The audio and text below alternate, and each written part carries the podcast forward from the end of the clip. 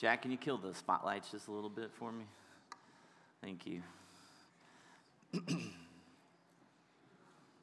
Don't need my bald head blinding anybody out there from the glare. ah, thank you. We've often heard it said um, that context is everything. And so when you're, when you're dealing with the text, uh, like the Bible uh, that was written 2,000 years ago or, or longer, it's important to have some sense of the circumstances that they were written under. Uh, we've been using as a primary text for our series uh, the first epistle of Peter. And uh, First Peter was written in the mid 60s AD. Uh, it was at a time uh, during deep persecution under the, the evil and sadistic uh, reign of the Roman Emperor Nero, if you've heard of him. Uh, and this young and, and fledgling church of Christ followers were being put to a pretty severe test, and they desperately needed encouragement as well as wisdom and sound teaching to help them to hold under, uh, hold up under the strain of just constant attack. There needed to be some, some very clear guardrails of how are we to love and act and treat one another to keep this Christian witness from unraveling under the, the strain. So I want you to go ahead and open your Bibles to 1 Peter this morning and kind of keep that context in mind as we look at his words. 1 Peter 4, page 1731.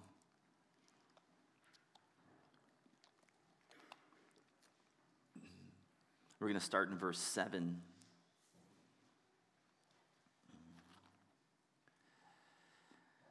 Peter writes, The end of all things is near.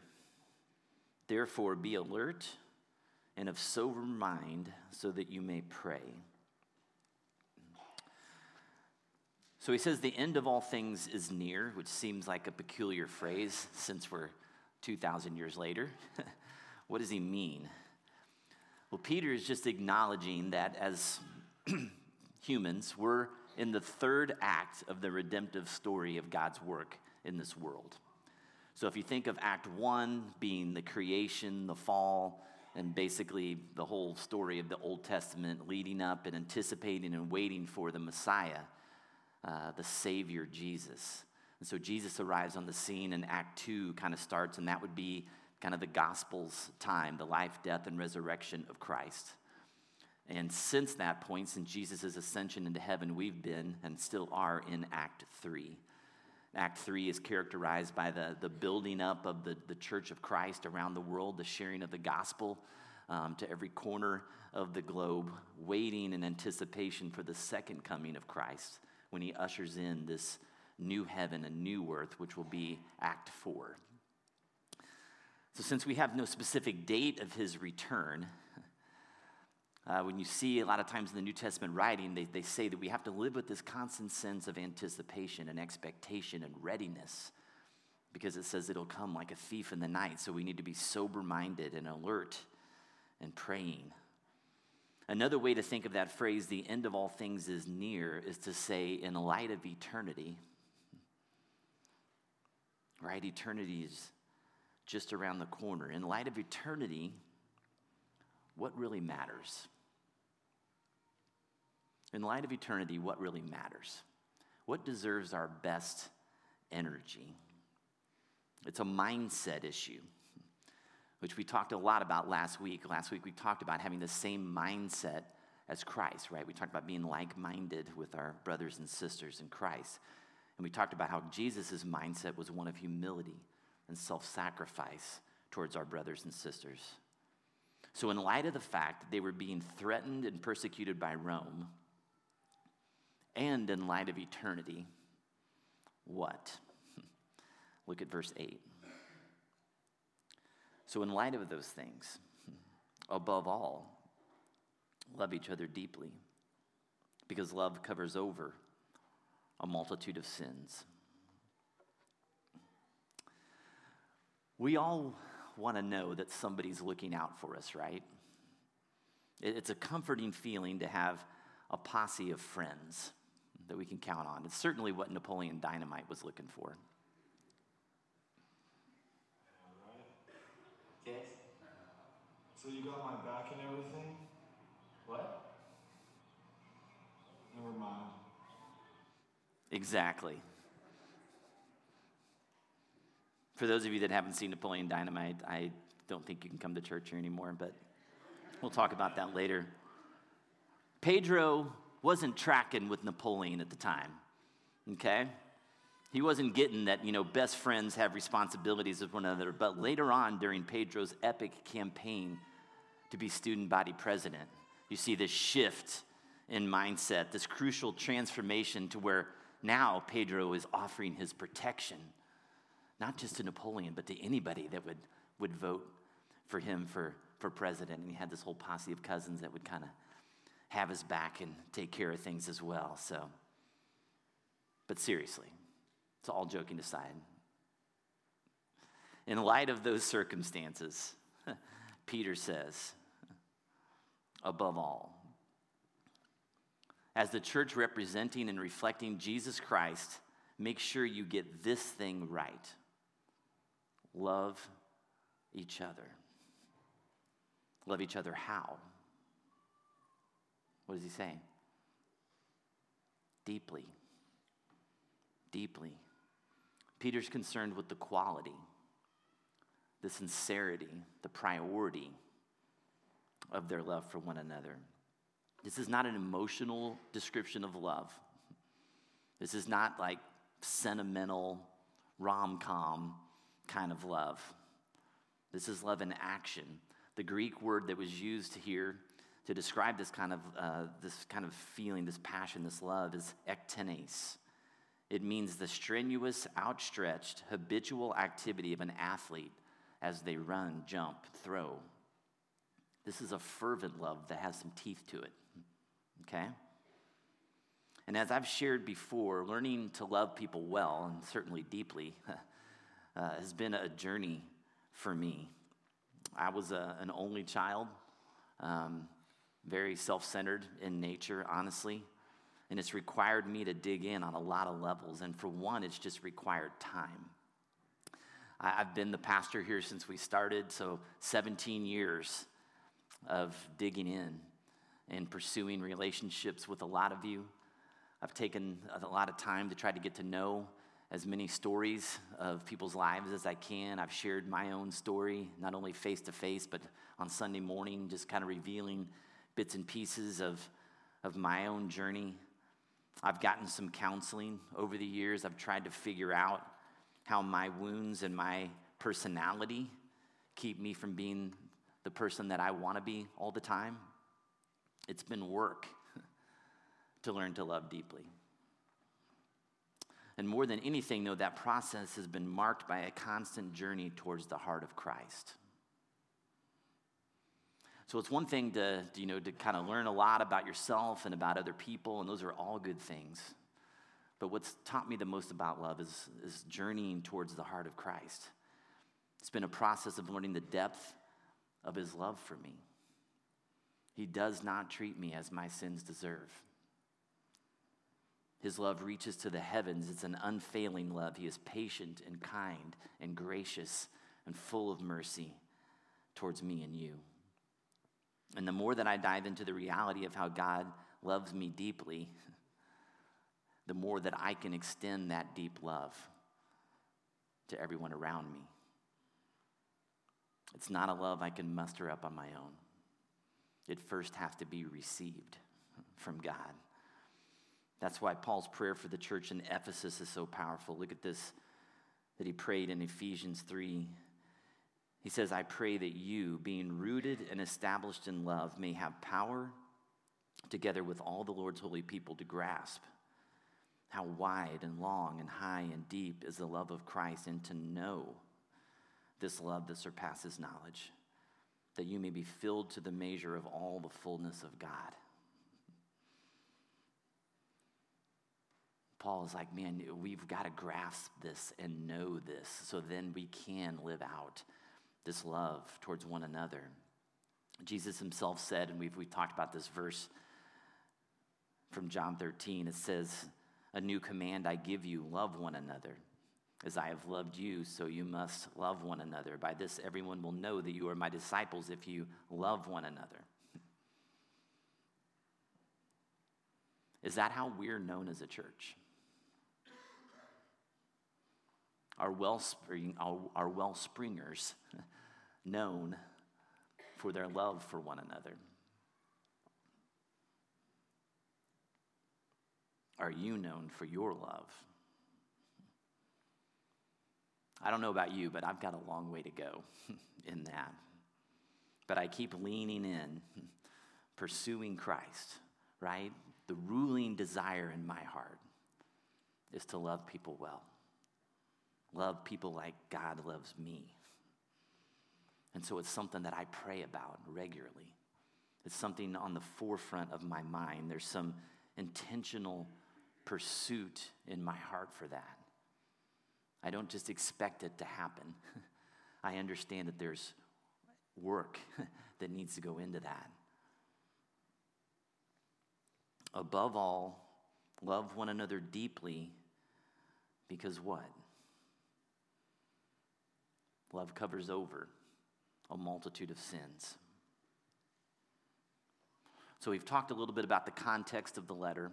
Let's talk for a moment about what do we know about the author. Okay, this was written by Peter. Who can just kind of give me some basics about him, his story? What do we know about him from the Gospels? That he, yeah, he's kind of known for denying or Jesus three times on the night that he was arrested. What else do we know about him?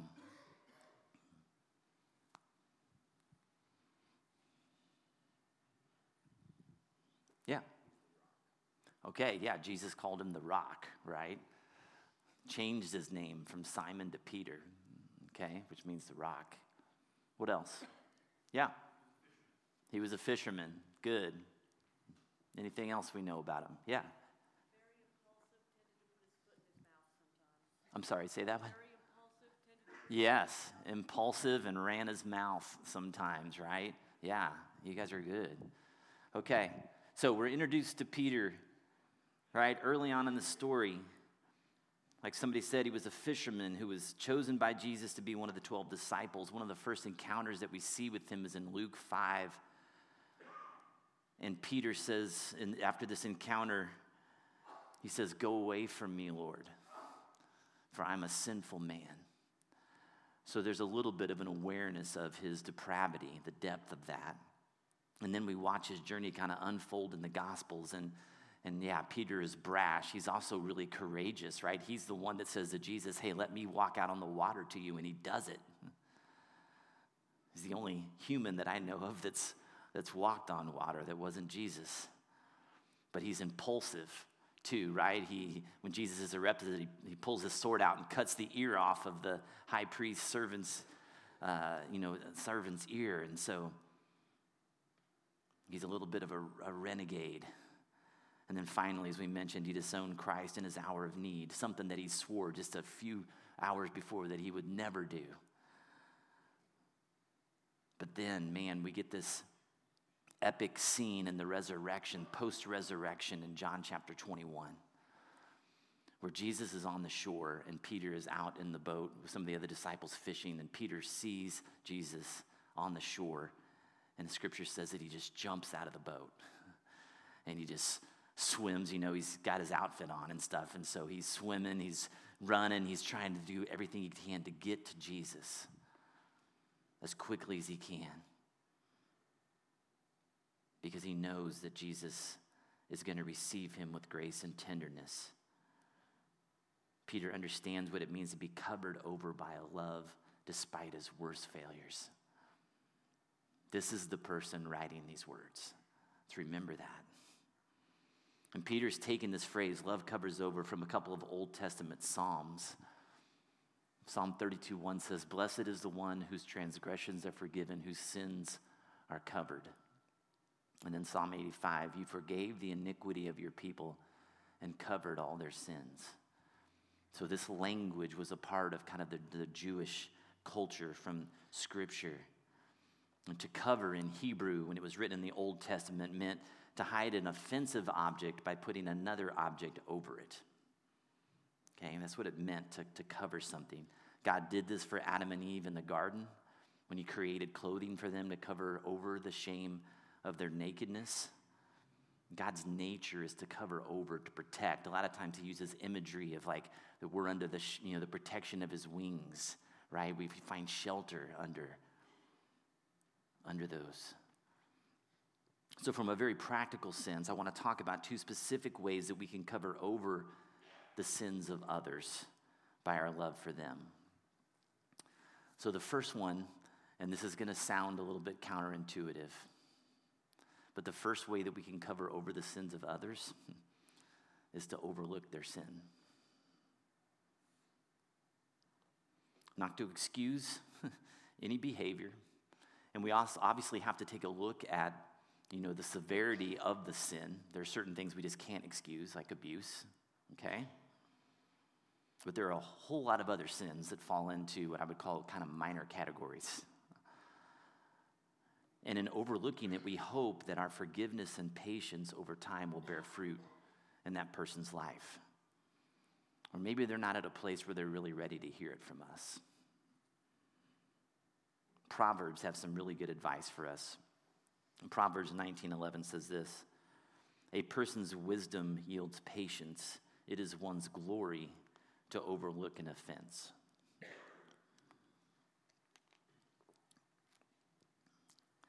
Remember, God does not treat us as our sins deserve.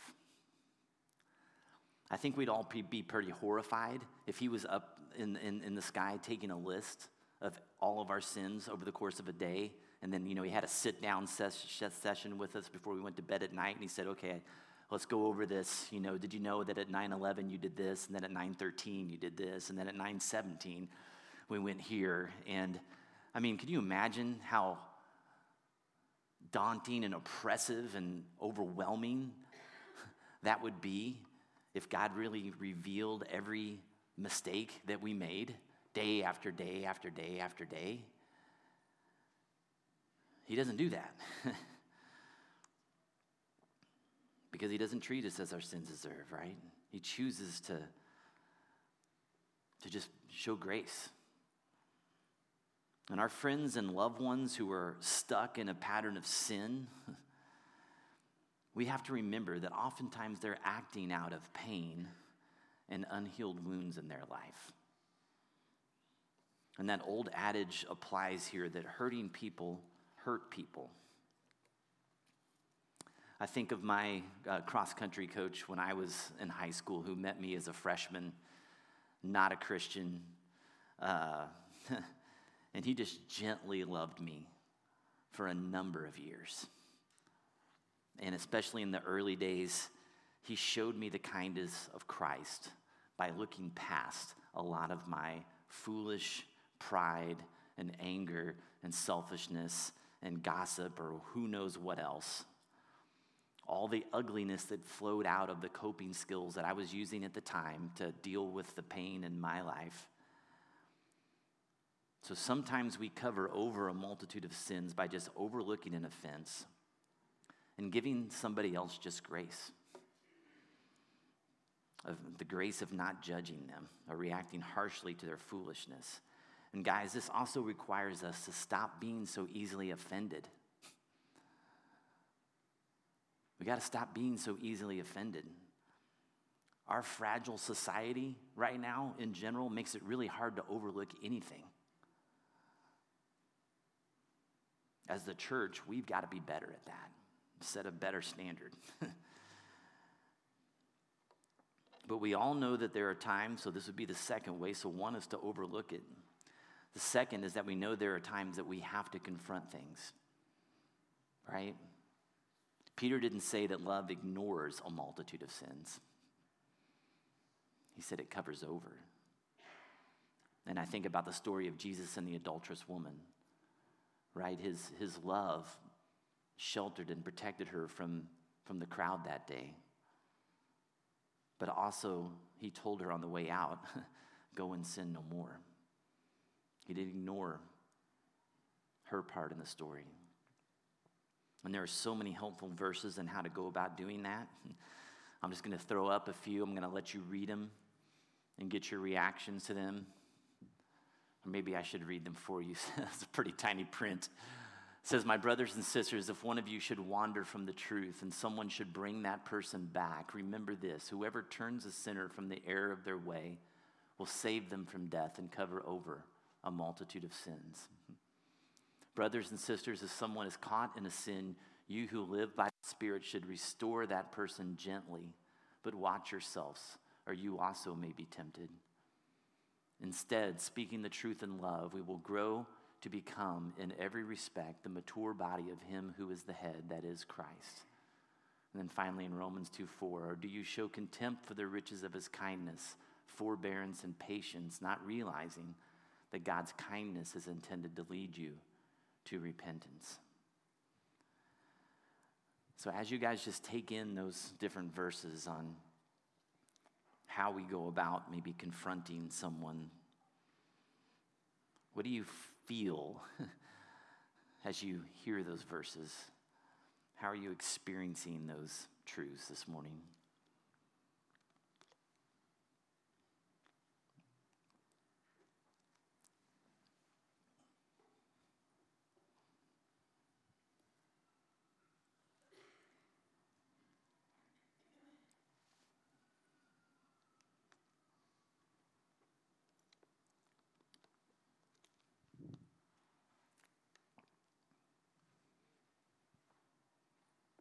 Anyone? Yeah, Marion. Mm. Yeah. Um, my other only thing is just that brothers and sisters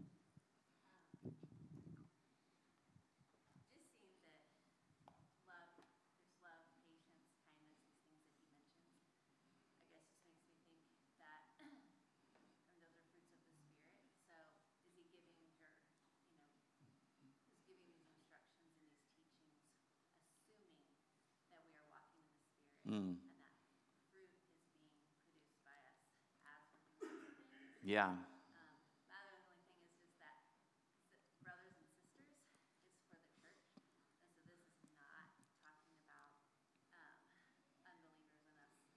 This is for your brothers and sisters. Yeah, that's a great point. So she says that this, these instructions are for us in the church. Right, so, so we need to, to focus on this family first before we get out in the world and start pointing out everybody else's flaws. she talked about the uh, assumption that's being made here, because there's several of the fruits of the Spirit listed in here, is that we are connected to God, that we are growing in these things, so that when we do come into a situation where we do confront something, that we're doing it in a way that's patient and kind and gentle restorative in nature, just like God does with us, right? Those are really good observations. Anything else? Yeah, Randy? Well, in a simple term for me is if you spot it, you got it. And I identify better with empathy with hmm. other people and coming to them and talking about this. Hey, I was like this, but look, Jesus brought me to forgive myself and love so that I can love them unconditionally and bring them to the path that I have been given Yeah, and give them the grace and mercy and acceptance, you know, to let them know that they're loved. yeah, You know, there's nothing they can do, that I'll love them regardless of what they've done or how they came to us. yeah, You know, um, it also comes to bear that, um, we're each other's eyes and ears. And to bring something to somebody that we see that could be doing them harm in a loving, caring manner could save their lives. You, you you talked about Peter, and if I'm not mistaken, um, Jesus said, I will make you fishermen of men. And this makes us messengers through that message. yeah, And it's our responsibility yeah. be That's, messengers. that's good. We are saved. I love that phrase. He said, if you spot it, you got it. right? Being, being a, a kind of a little bit of an arrogant person most of my life, like is a battle that I've struggled with. Like, you know what annoys me more than anything? Arrogant people. Now, see, I don't know what the flip side is. Like somebody that's really kind and loving, do they get really mad at people who, other people who are kind and loving? Like, I don't, I don't know the flip side of that coin at all, but maybe you guys can fill me in, you folks that are better than me. Let me just say this, guys.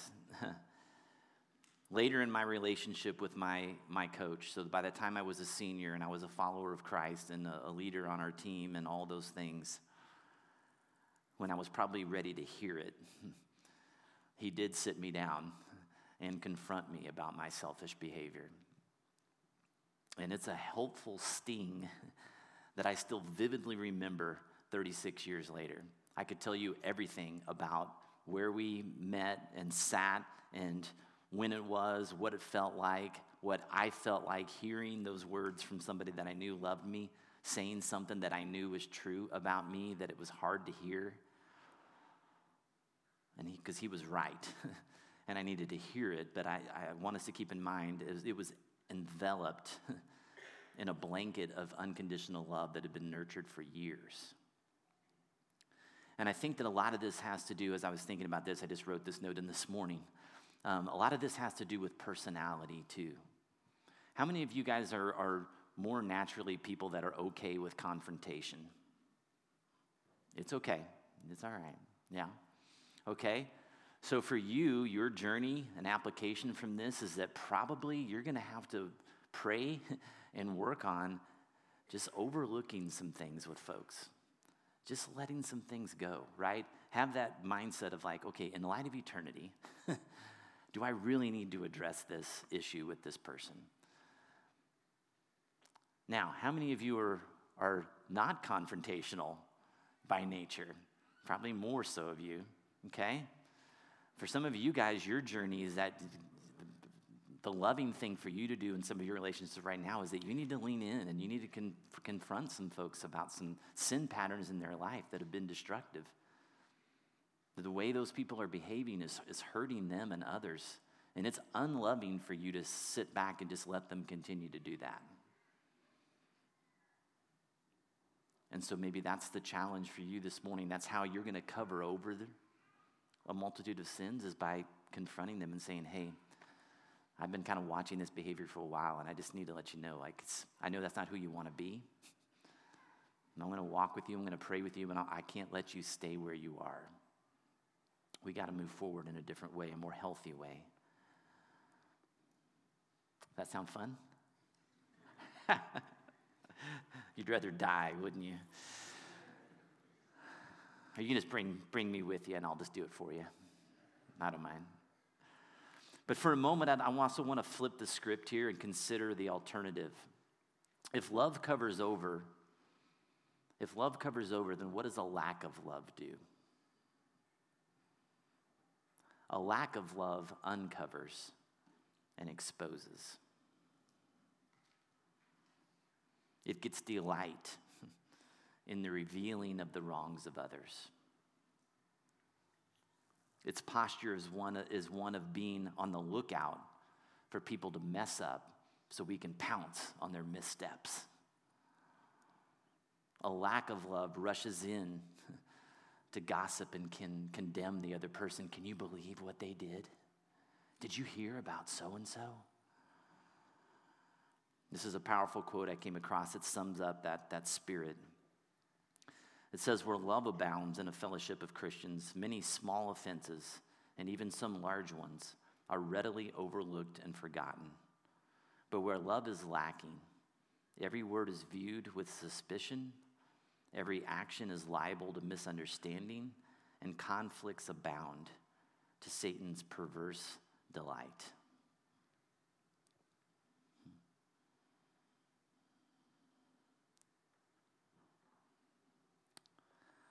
A lack of love judges quickly and harshly before we even take the time to maybe take in the full story or to understand what wounds or trauma a person may have been through that leads to those sinful actions or behaviors at times. A lack of love makes assumptions about people's motives.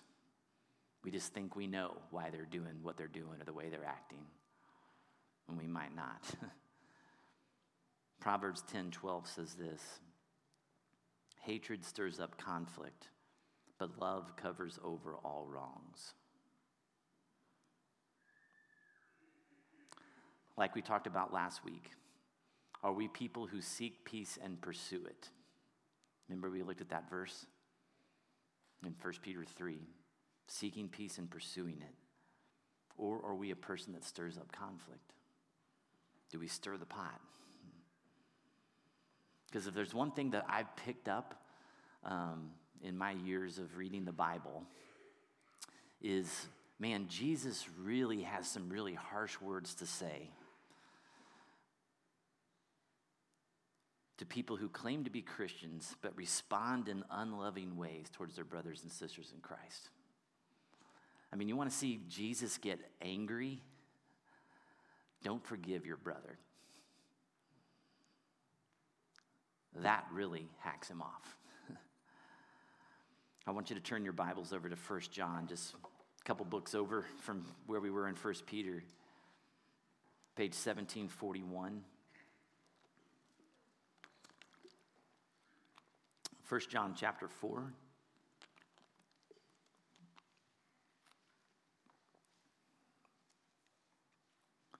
Starting in verse 19. we love because he first loved us. Whoever claims to love God yet hates a brother or sister is a liar. For whoever does not love their brothers and sisters whom they have seen cannot love God whom they have not seen. And he has given us this command anyone who loves God must also love their brother and sister.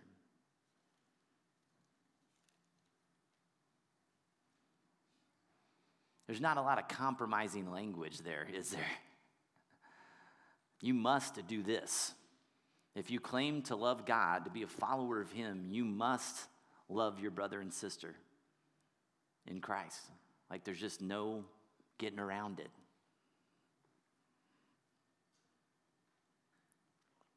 And none of this is easy, right? Our flesh wants to see people kind of get what they deserve a little bit what they got coming to them, for them to have to suffer some pain from their sinful actions. But again, that's not how God treats you and I. And we're really glad, right, that we don't get what we deserve. Yet sometimes we want to see other people get what we feel like they deserve. You see the double standard there. You think that's an offense to God? Paul writes in Colossians 3 to bear with each other and forgive one another. If any of you have a, has a grievance against someone, forgive as the Lord forgave you. Forgive as the Lord forgave you. Who are we to withhold forgiveness? Who are we to bear grudges? when God didn't do that towards us. While we were still sinners, Christ died for us. Before we'd done anything to make things right, to apologize, He extended this hand of forgiveness to us. Yet we think that people have to go through this checklist of things they need to do to make things right before I'll re enter into a relationship with them again. I want us to just take a moment to just close our eyes and just silently reflect on how the Lord has forgiven us. Can you just like take a moment and just kind of recount your own story of God's forgiveness for you?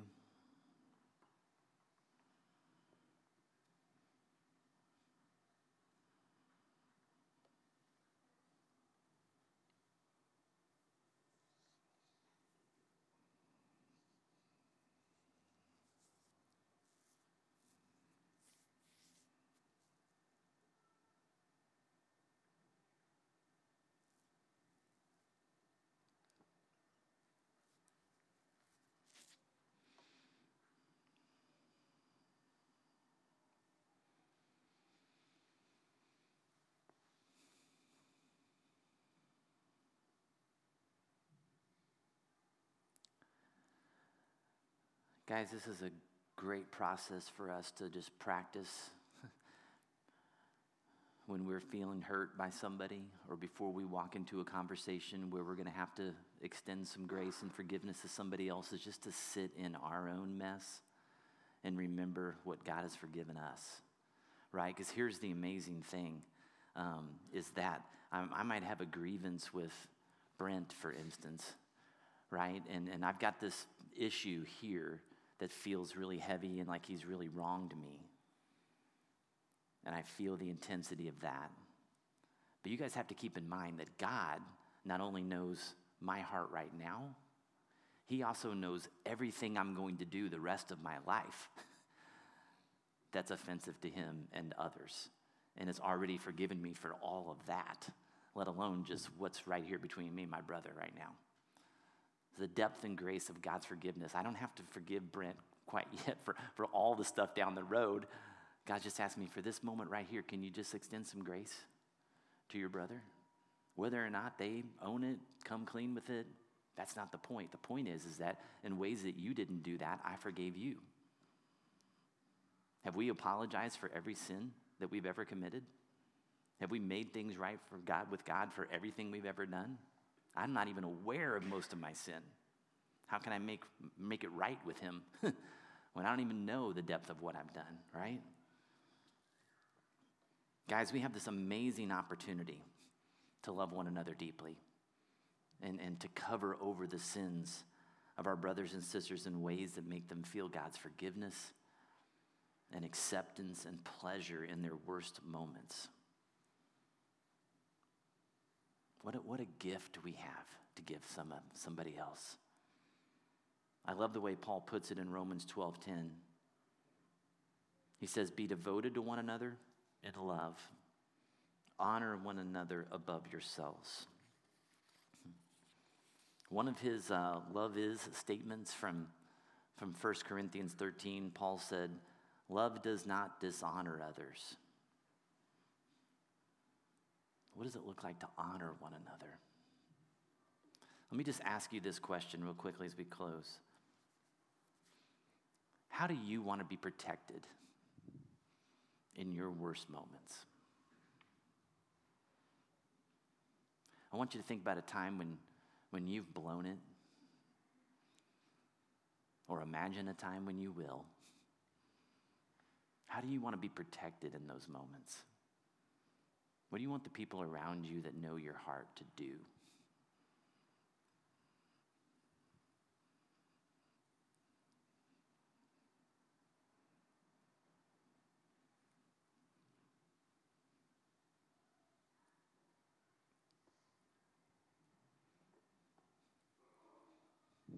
Yeah.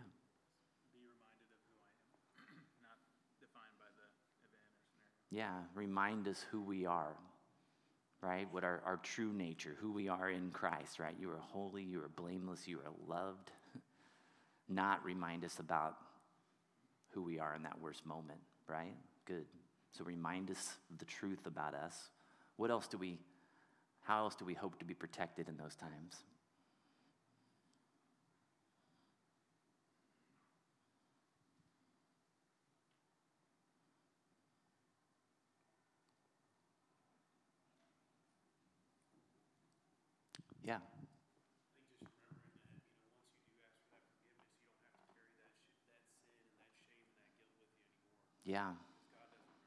you?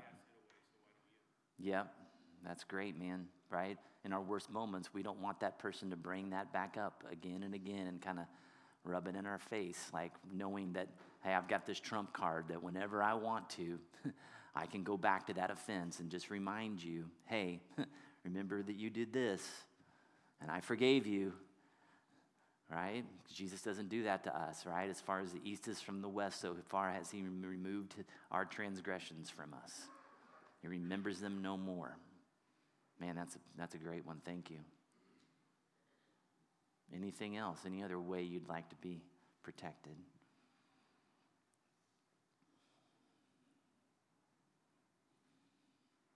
Yeah, Will. I'm having a hard uh, time to articulate it, but it, it's the negative. It's, it's the opposite. So the opposite of being told just do better. Because when you tell someone just do better, I know I told myself that a thousand times in my life. It just Yeah. Yeah. Yeah, whatever the opposite of just do better, you know? Yeah, right? Um, yeah. which is just a solution that doesn't really get to the heart, right? And so maybe in those moments, how we want to be protected is to say, hey, I know that you did this and you feel a lot of guilt and shame around this action. But, but what I'd really like to do is talk about how did we get there? Like, what was going on in your heart that led you to act like this, to, to lose your cool, to be angry, to whatever? Like, being curious and intentional about someone's heart shows care and protection. It helps them understand that there's something deeper going on in me. I'm hurting. I'm hurting, and this is why I'm acting like this. Take the time to get to know my story here. What's happened to me, right? I think one for me is like, man, I just want somebody to believe the best about me and to speak about the best about me to other people, right? To go to their friends maybe who are gossiping and say, hey, you know what? Yeah, that was, Bob kind of blew it there. But man, I've been a friend of his for a long time, and he's, he's a good guy, man. He really loves the Lord, and he's, he's aware of his mistakes, and he's working on it. He's in counseling, he's in a small group, he's inviting accountability with other people. I think you need to hang in there with them. You know, man, we want to have friends like that, right? We want to be friends like that in those moments. In the light of eternity, how can we honor one another? What things do we need to overlook? And what things do we need to confront in love? And guys, that takes a lot of wisdom and discernment and sometimes counsel, right? If I've got an issue with someone, sometimes I might have to go to another friend and kind of explain the situation and say, What do you think here? Is this something I just need to overlook? Maybe because of me, maybe I got offended too easily. Or maybe it's just because, man, this person's just kind of hurting and probably what they need right now is just some grace and care, more so than your judgment and frustration. And sometimes an outside set of eyes can help us discern that a little bit better than we can because we're caught up in the emotion of the encounter. It takes a lot of prayer, it takes a lot of humility on our part to remember who we are and what we've done, right? So just don't rush into these things. And how do we couch it all in grace and mercy, forgiving as the Lord forgave us? The last thing God put on my heart this morning as I was practicing this through was this verse from James 2:13 that says mercy triumphs over judgment. Mercy triumphs over judgment. Hmm.